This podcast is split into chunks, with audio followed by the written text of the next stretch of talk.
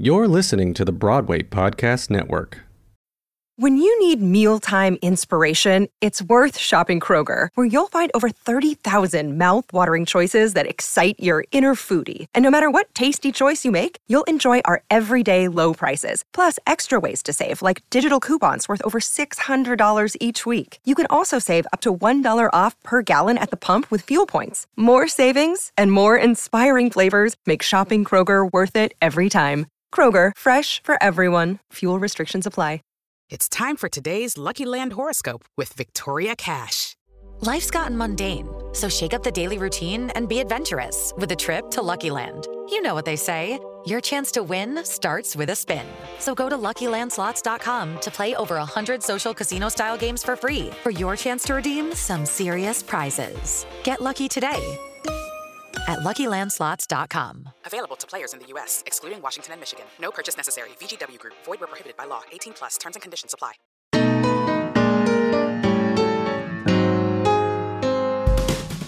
Welcome to the Broadway Gives Back podcast. I'm your host, Jan Svensson. This podcast spotlights Broadway actors, shows, and organizations in their pursuit of social impact and philanthropy. Join us as some of the brightest lights on Broadway share their stories about their favorite charities and how they got involved, and the people and the causes who benefited from these philanthropic efforts.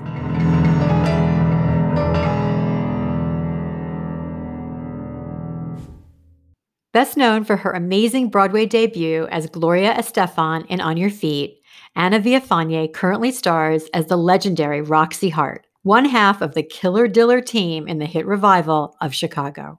She also lends her voice and her talents to a number of important causes, including supporting individuals with arthritis and homeless children. I'm thrilled to have her here today to talk about philanthropy and social impact and all the work she does. Ana, welcome to the Broadway Gives Back podcast. Thank you. Thank you for having me. Well, I think it's very fitting for us to do this podcast together about philanthropy because we actually met the first time, and I'm not sure you remember, but it was actually doing something philanthropic. Um, it was at a rehearsal for the Viva Broadway benefit concert, which was Gloria Estefan and Miami Sound Machine, Oh and the cast of On Your Feet. I was producing the concert, and you were just about to open and On Your Feet.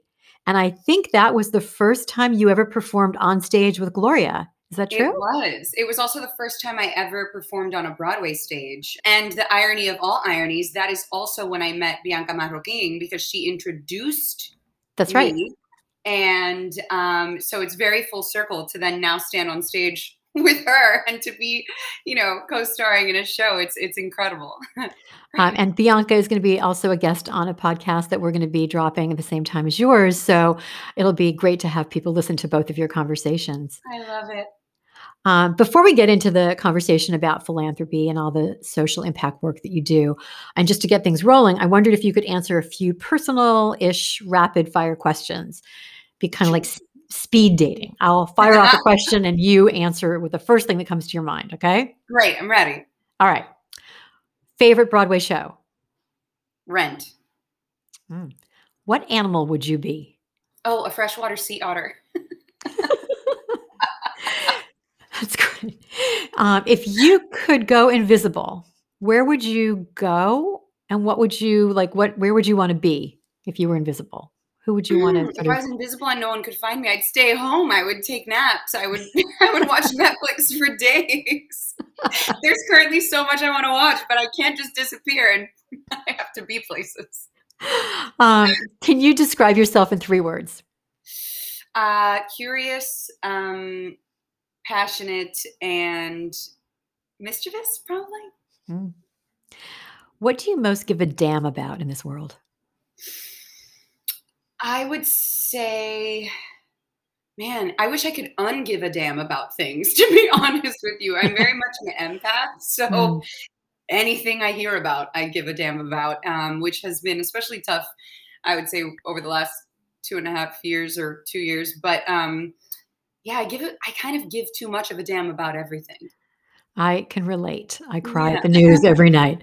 I know exactly. I have to like watch the British baking show to like cleanse my brain and system of headlines. Yeah, Ted Lasso has done that for me. Oh, there you go. Exactly. We all have our, our fix to go to sleep, you know? exactly. Um, what dream do you have that you've yet to achieve? I would say, big picture, I really want to help empower um, specifically children with chronic conditions. That's my that's my over overarching goal. It's a good one. Mm-hmm. What's your biggest mistake that you've ever made? Oof. Uh, my biggest mistake that I ever made, doubting myself. And what are you most proud of? Going to sleep happy at night. I like live a life that I'm like, I, I I'm very very fortunate to feel like fulfilled at the end of the day. And what are you most grateful for today? My family. So let's start Actually, let's start a long time ago. When you were 7 years when you were 7 years old, you were diagnosed with juvenile arthritis. And I just wondered if you would mind sharing that story and how that diagnosis and um, subsequent, you know, lifestyle um, impacted your life and impacted your philosophy about giving back to others.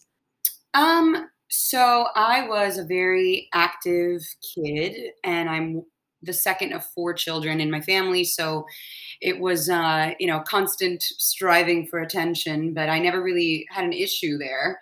Um, but I was also like very much a tomboy, always like climbing a tree or getting into some sort of trouble or getting lost at the mall or whatever. Um, and then I got really, really sick um, during the Olympics of 1996. I was born in Atlanta, Georgia, so my whole family we were over there um, for the Olympics, and all very exciting until I got this fever of unknown origin that ended up landing me in the hospital.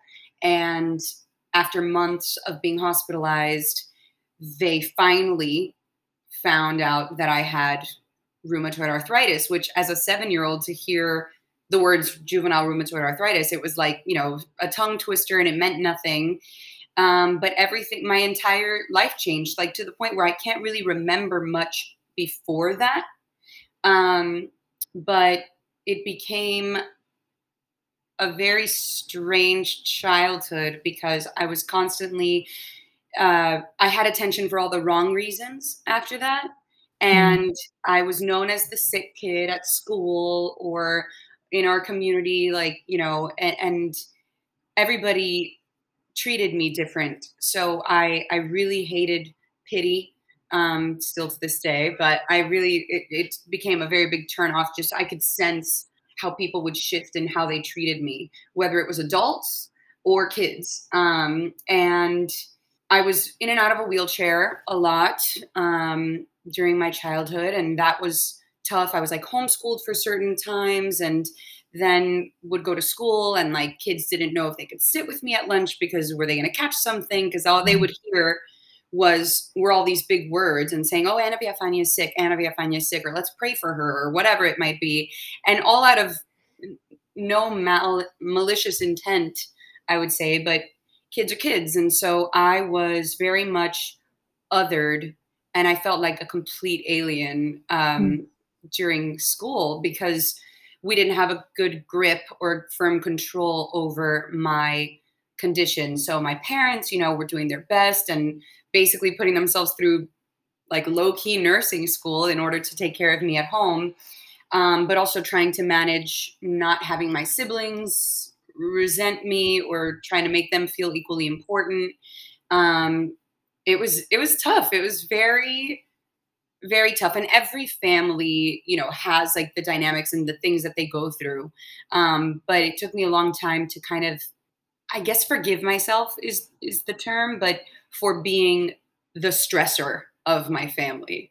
Um, so, like mental health wise, it took a pretty big toll on me, and I had like really intense PTSD at nine and had to be re-hospitalized for that. So it was just kind of this like ongoing saga, which now I'm of course a lot more at peace with because I've learned to like love myself and to accept myself and how to take care of myself. But the beginning there was rough. and I attribute a lot of my I guess, um, personal growth or like handling of it actually to the camps that I would go to during the summer for kids with disabilities, where all of a sudden I wasn't the weird one at the lunch table. We were all getting medication. We all had injections. We all had, you know, knew way too much about the medical field at eight years old and could talk about it like adults, but you know, but still wanted to be kids and play and you know, construction paper and glitter and all that stuff. So it was um, it was it was a very uh,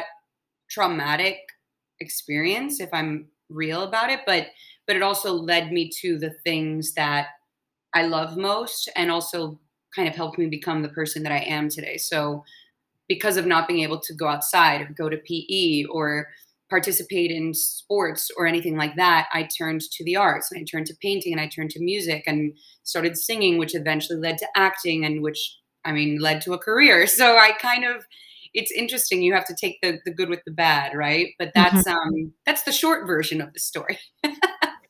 yeah, eh, you know, it's funny you, you use the word disabled. I always want to say differently abled. You know, right? Um, and it's and it's so it's interesting that you even bring that up because I had to come to weirdly terms with even that word, which on the scale, I mean, when I was younger, it was a lot less in control. So I didn't have as much um, mobility and I wasn't sure that I was going to be able to walk every day of every week. But now um, it's very interesting because it, it all kind of can look differently. People can be carrying conditions or disabilities or differently different abilities um, that that you don't even see. So it's just a, a very interesting level of awareness to grow up knowing that and feeling that and coming to terms with that within your own body and being able to accept yourself as not the victim or the villain of your own story because when your body is the thing attacking you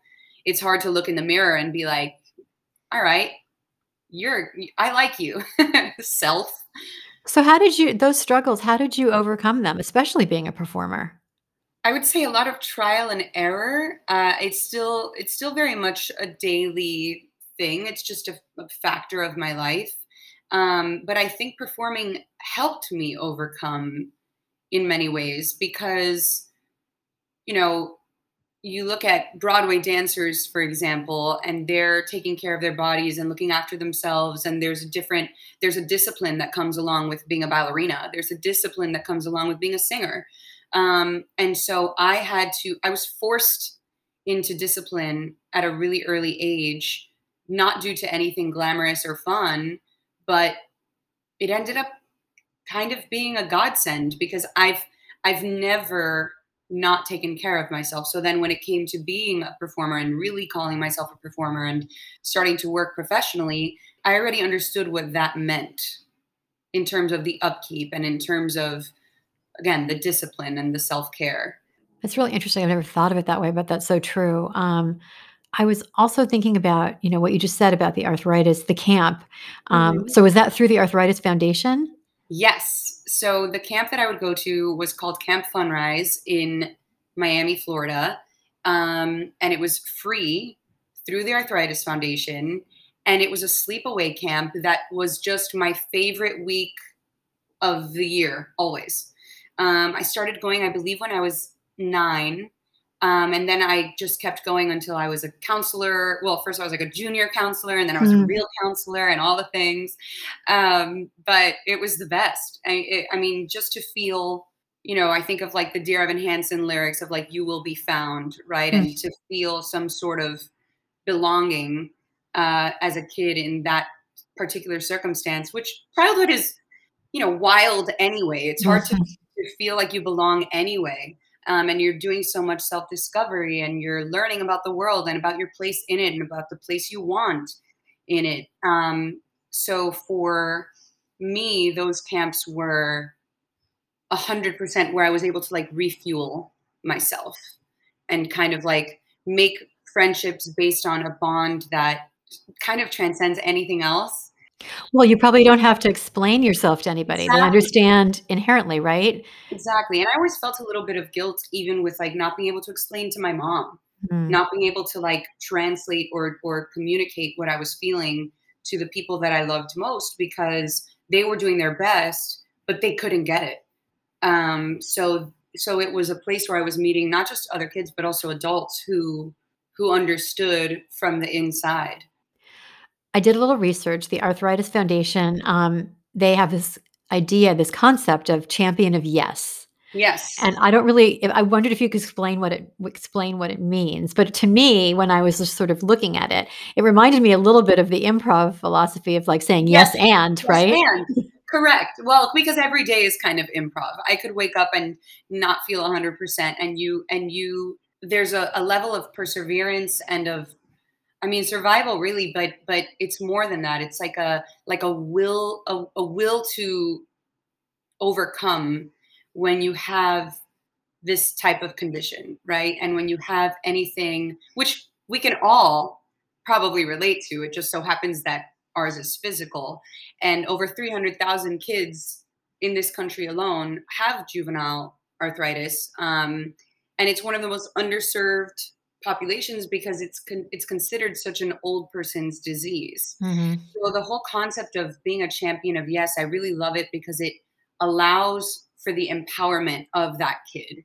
Um, and I say kid loosely because like I still feel like a kid and I'm 32. um, but but especially with you know growing into your body, yourself, again, your place in the world. I think it's important to um, to harness that power of yes and and of being kind of a, being able to adjust to whatever life throws at you. And even if it's coming from within yourself like learning to not be mad at yourself for that.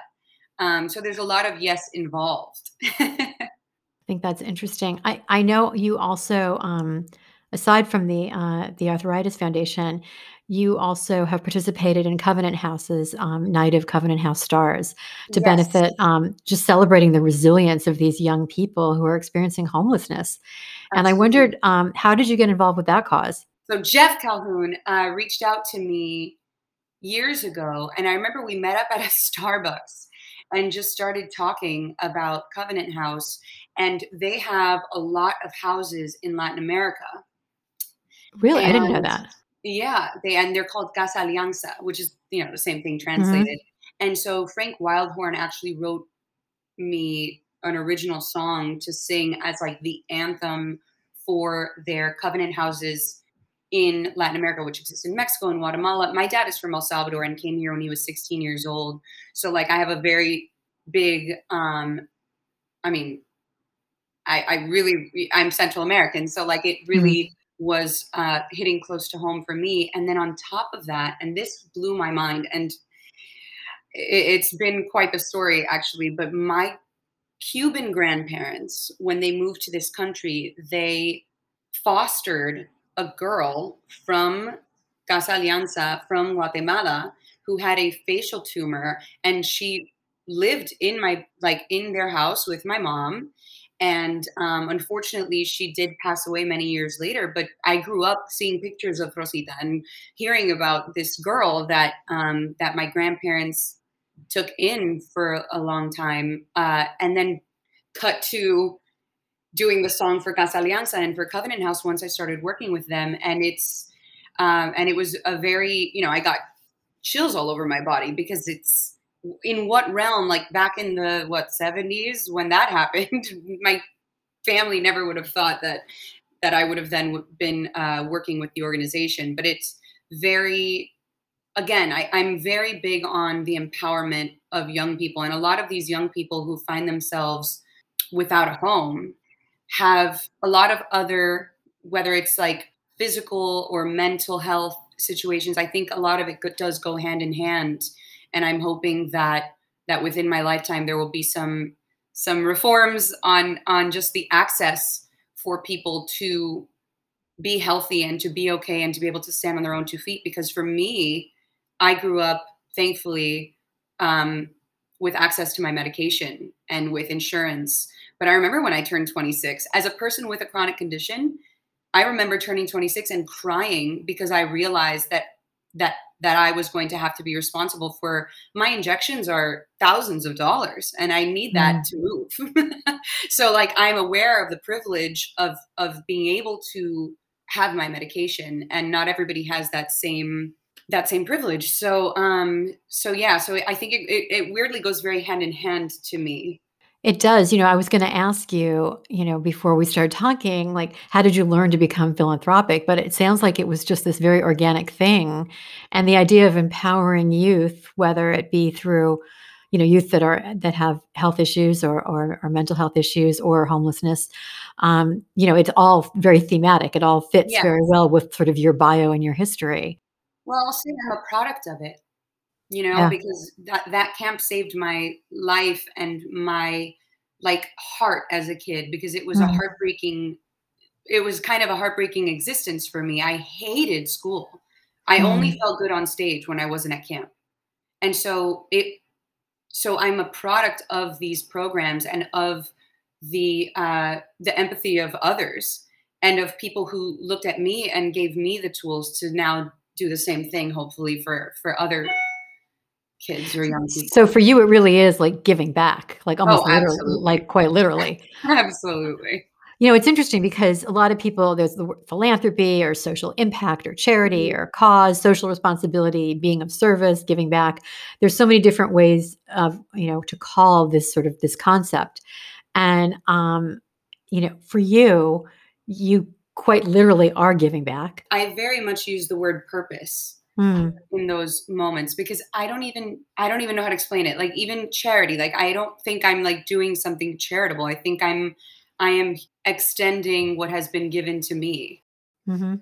You know what I mean? And so it's very much like it keeps me going. And I think about that all the time. And when I get DMs, the other day, a girl with um, uh, cerebral palsy came to the show and sent uh, an Instagram story and and whatever. And so I spoke to the house manager. I was like, listen, tonight, if there are any seats, because she got a standing room ticket, is if there are any seats that we can accommodate this girl. And she totally could have stood. I, I know that because I'm stubborn too. I would have stood too.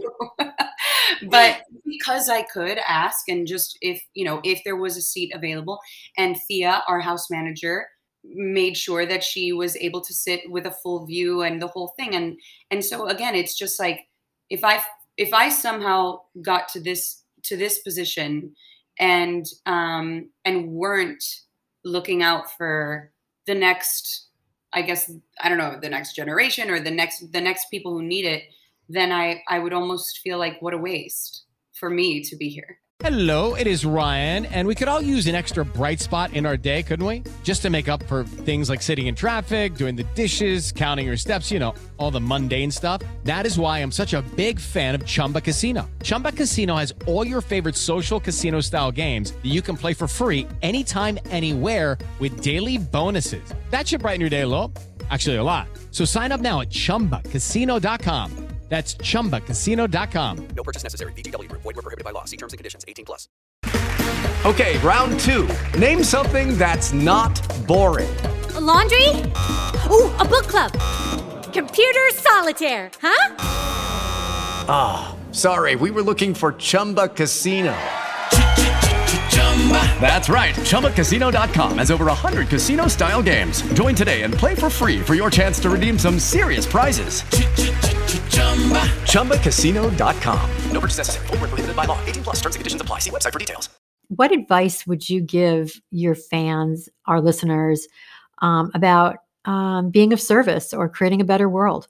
I would say that that it it starts with whatever lights your fire. You know, I don't think that that there's a paint by numbers approach. I don't think there's anything, you know, that you should feel like you're supposed to be doing. But if it's calling you and if it's something that you inherently care about, then just follow that. It's like any like any path of curiosity, right? Like I'll get I'll go on Google and start googling things and go down this rabbit hole and all of a sudden I'm an expert on XYZ that I really didn't need to know at 3 a.m. on a Tuesday. But but that's it's it's just following your instincts and and seeing where that lands. I think it's it's such a beautiful way to exist. You know, and I think um, the advice would just be to to trust that instinct. Your parents and your siblings, did they get involved in your charitable work? Oh yeah, I mean they they kind of had no choice. but it was interesting because once I started singing when I was really young, the Arthritis Foundation started asking me to sing at events and stuff. And so they would take my family.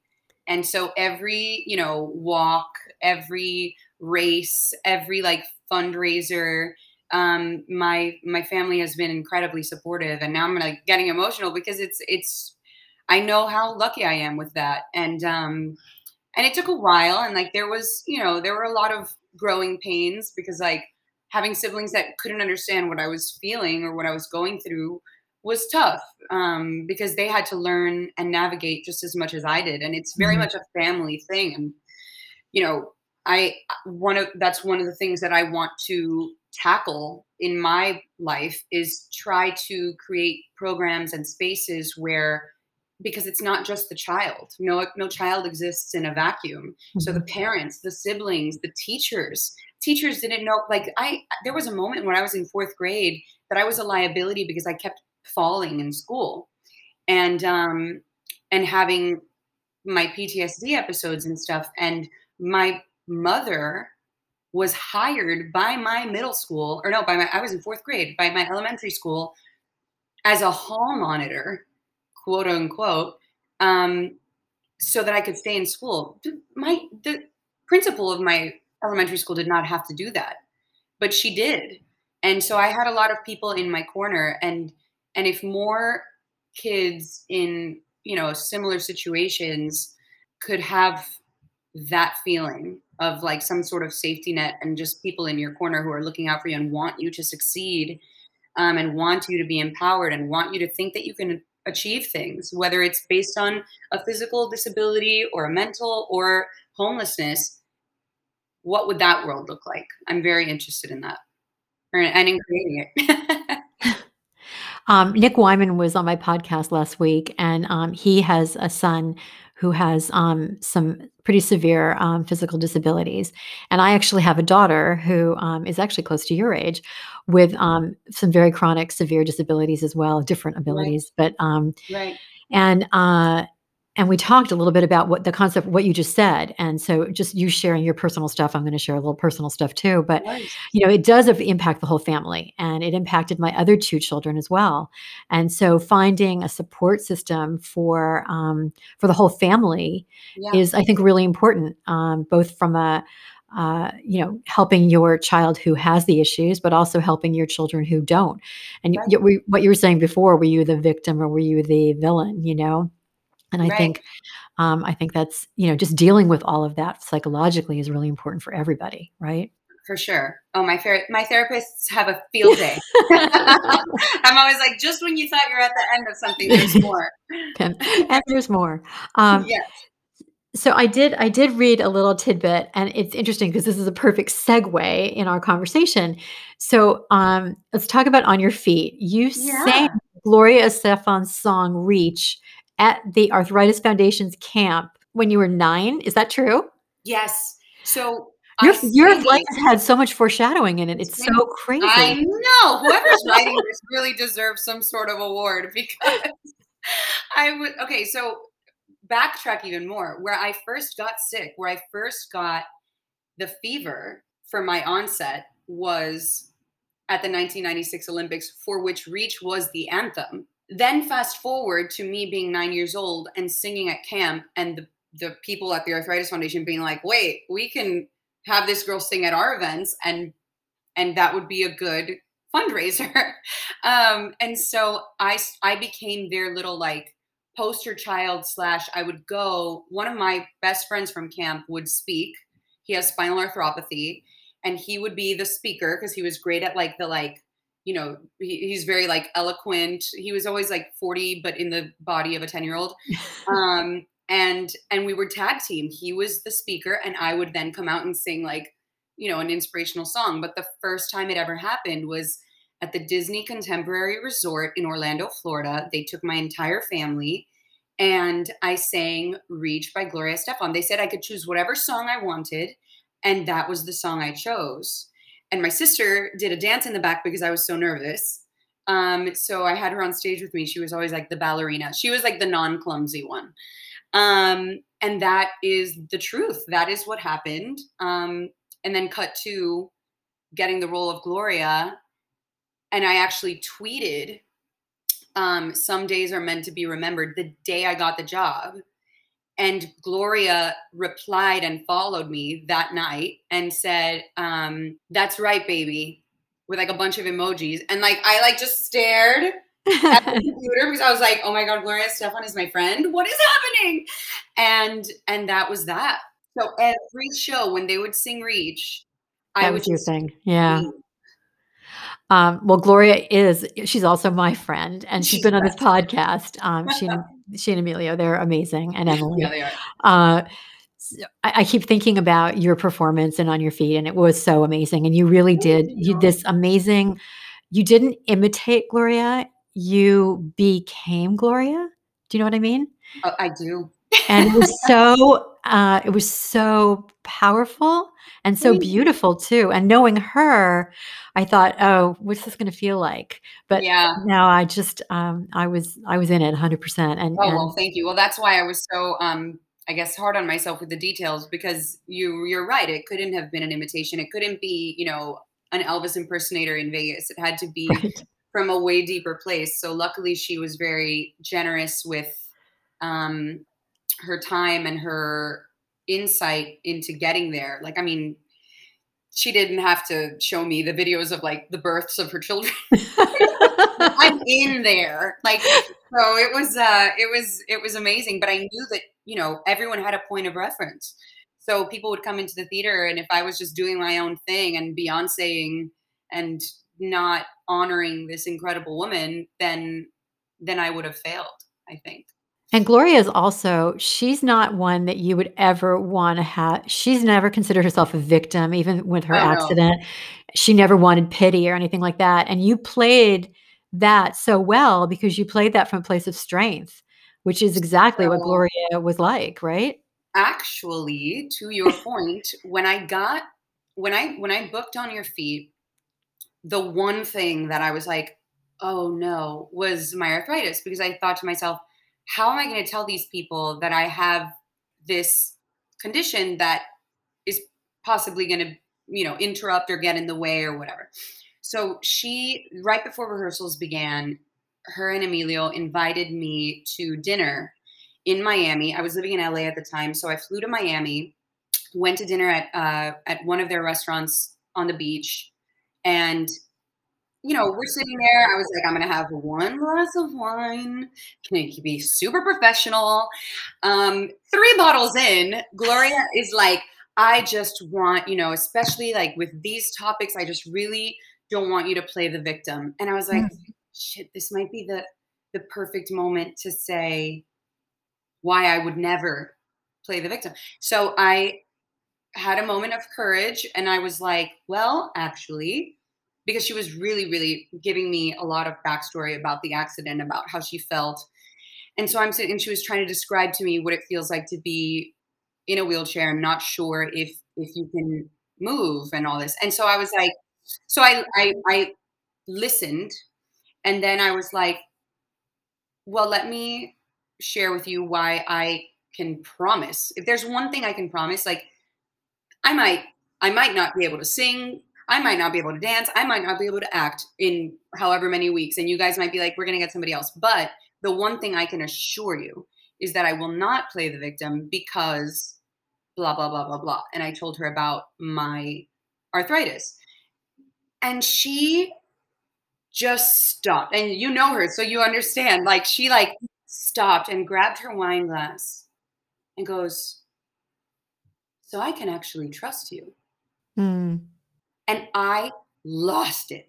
Because in that moment I thought she was going to say, "So we're going to get an alternate, we're going to have a standby, we're going to, you know, maybe figure out how to have like a contingency plan." And instead, she trusted me. And instead she she validated all of my experiences in that one moment in a way that um that I'll, that has stayed with me forever. And that was you know probably like this week of 2014 like it was early october of 2014 right before coming in and starting rehearsals um in new york. So that's so it's interesting that you say that because it is it is very much true. I remember so that when I was referring earlier in the podcast to the rehearsal where I met you, um, I don't I don't know if you remember this part, but um, I had the New York Times with me, and this is back when New York Times oh my gosh yes. And I none of you and the entire cast had seen that full page spread of remember this and moment. I have it on video. I'm going to send it to you because I took pic- I took video with my phone, and Emily was there, and Emilio, and the cast, and Gloria, and you and Gloria were just freaking out and hugging each other and crying, and it was so amazing. oh my gosh, I remember this moment so perfectly. Wow. But yeah, that was so special, and and you could it was palpable. I could feel the bond between you and Gloria that day. Oh yeah, she's. I mean, to this day, like it's. I still sometimes look back and think about the fact that all of that is real. In fact, right back here, tho- those are insoles from sneakers that are signed by the closing cast of On Your Feet, um, and Gloria and Emilio. So it's like, yeah, it's very, it's still very surreal to me. And I did it. I was there. you did it, girl, and you were there. Uh, and now, like, here's a segue. Now you're in Chicago, and I you're Roxie know. Hart. It's Um, bananas. so, how does this feel? I mean, I was, um, you know, I went to some of the reopenings last week Mhm. on Broadway, and it was so magical. And being at the Tony Awards and being at the Yeah. um, the CBS show, just that whole idea of coming back after 18 months of the shutdown. How does it feel for you?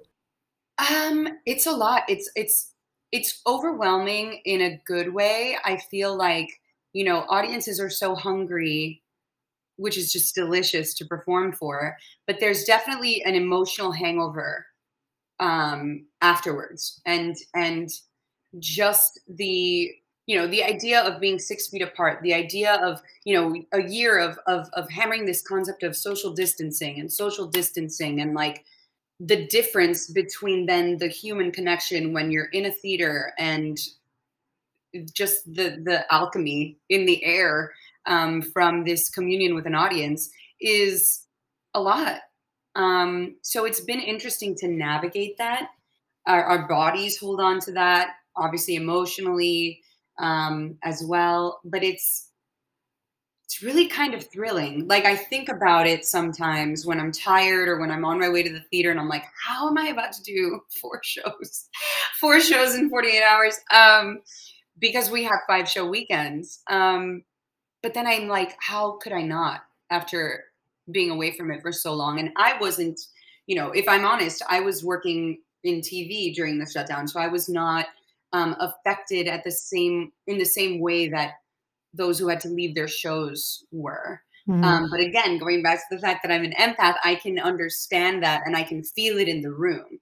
When we got back on that stage, I had never been at the Ambassador Theater. I've never seen Chicago, but the responsibility of reopening Broadway, and especially in this iconic role, which has been played by these like mega legends, Mhm. um, was or is rather a, a, challenge, but a responsibility that I welcome because it's something that I personally have never taken it for granted, but like especially after the shutdown, we cannot take for granted the fact that that we're allowed to be in those spaces, that we're allowed to be telling stories again and sweating and freaking out and getting from physical therapy to acupuncture to the show to rehearsal to press to whatever you know Mm. like that that um the runaround of it all it is a, it is olympic performing.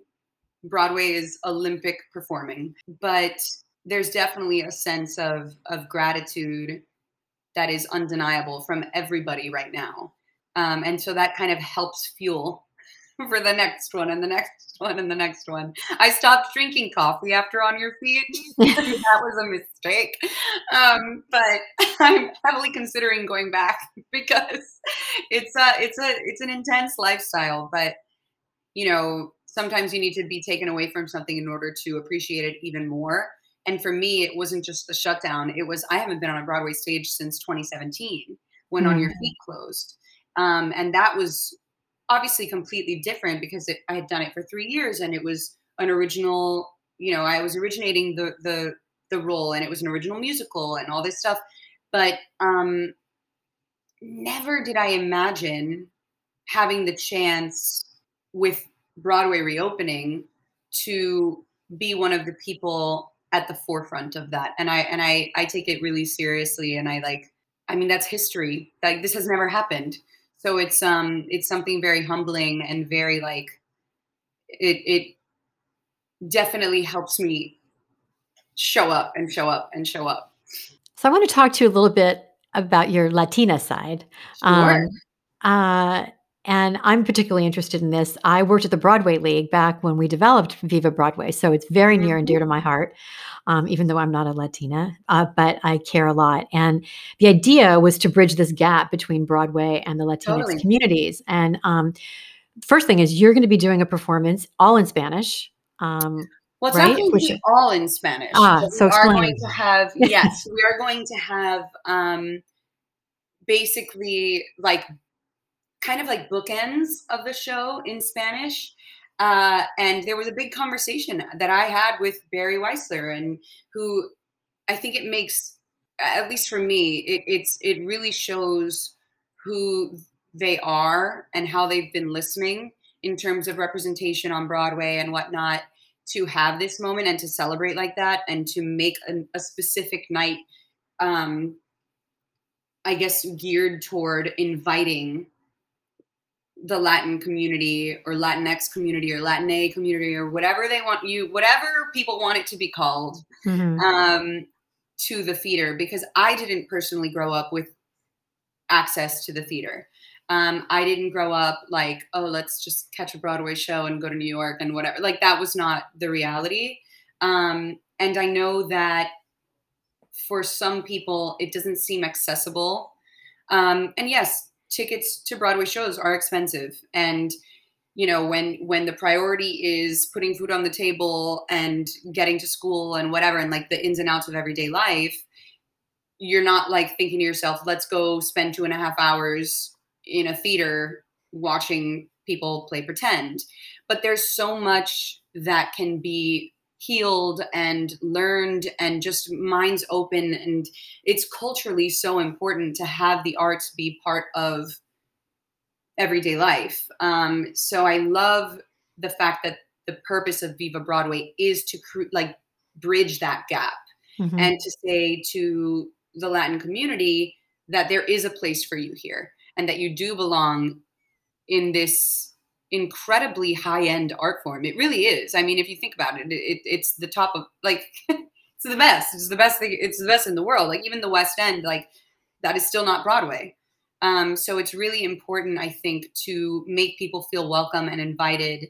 And for me, ever since I moved to New York, I'm I'm proud to say that I've been a part of that because any girl or guy or whatever, any any they them, like anybody could relate to maybe seeing my trajectory and saying, "Oh, there is a place for me." And even not as a performer, whether you want to be a stagehand or a producer or a writer, like there is space for theater or for everybody in the theater. So now you're making me think back to the Tonys, which were just a week ago. Mhm. And it's also Hispanic Heritage Month right now. Yeah. And I'm thinking about Matthew Lopez's speech Right. um, when he won the Tony for The Inheritance.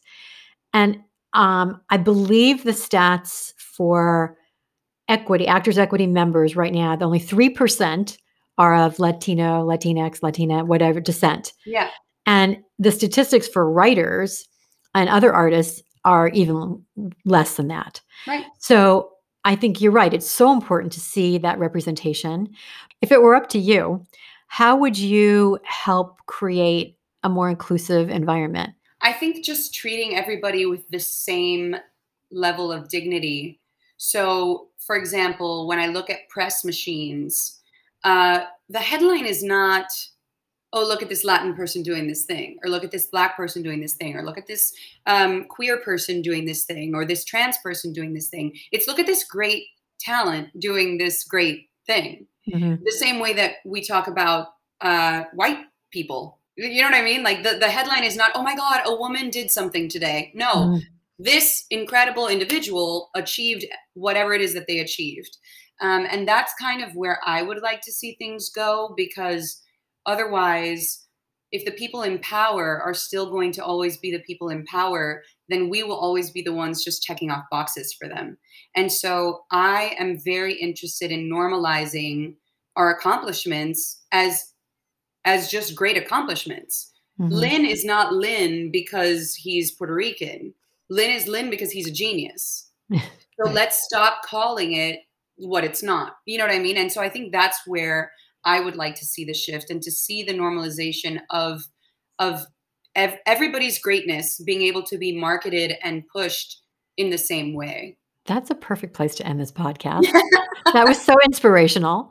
So th- I'm just going to say thank you so much for being part of this episode. Thank you. I love this. Thank you so much. Thanks. Thanks for listening to this episode of the Broadway Gives Back podcast. Broadway Gives Back is part of the Broadway Podcast Network. Special thanks to my producing partner, writer, editor, and friend, Jim Lochner. And thank you to everyone at BPN, including Dori Berinstein, Alan Seales, and Kimberly Garris. I'd also like to thank Julian Hills from the Bulldog Agency and Eric Becker from Broderick Street Music. If you like what you hear, don't forget to subscribe and rate this podcast wherever you stream your podcasts. You can also follow Broadway Gives Back on Facebook and Instagram at Broadway Gives Back Podcast and on Twitter at Broadway Gives. To learn more, visit bpn.fm slash Broadway Gives Back. Thanks so much.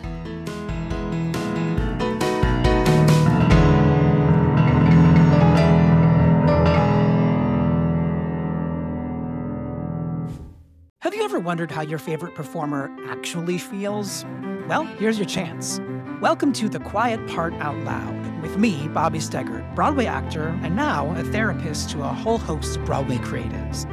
Part interview, part therapy, this is not your typical podcast. We'll go right to the heart of things with some of your favorite artists what they still struggle with, what lessons they've learned, what they haven't figured out yet. There's enormous power in saying the quiet part out loud. Are you listening? Hey, it's Leslie Odom Jr. here on the Broadway Podcast Network to tell you about the Rise Theatre Directory, a program of Maestra Music. Rise is a national online resource designed to connect and empower backstage and administrative and creative theater professionals from underrepresented backgrounds. If you work or aspire to work in the theater community, this can help you find your next project. And if you hire theater professionals, search the Rise Theatre Directory to find your next team. Create your profile now and get more information by visiting risetheatre.org. That's theater with an R E R I S E T H E A T R E dot org because only together we rise.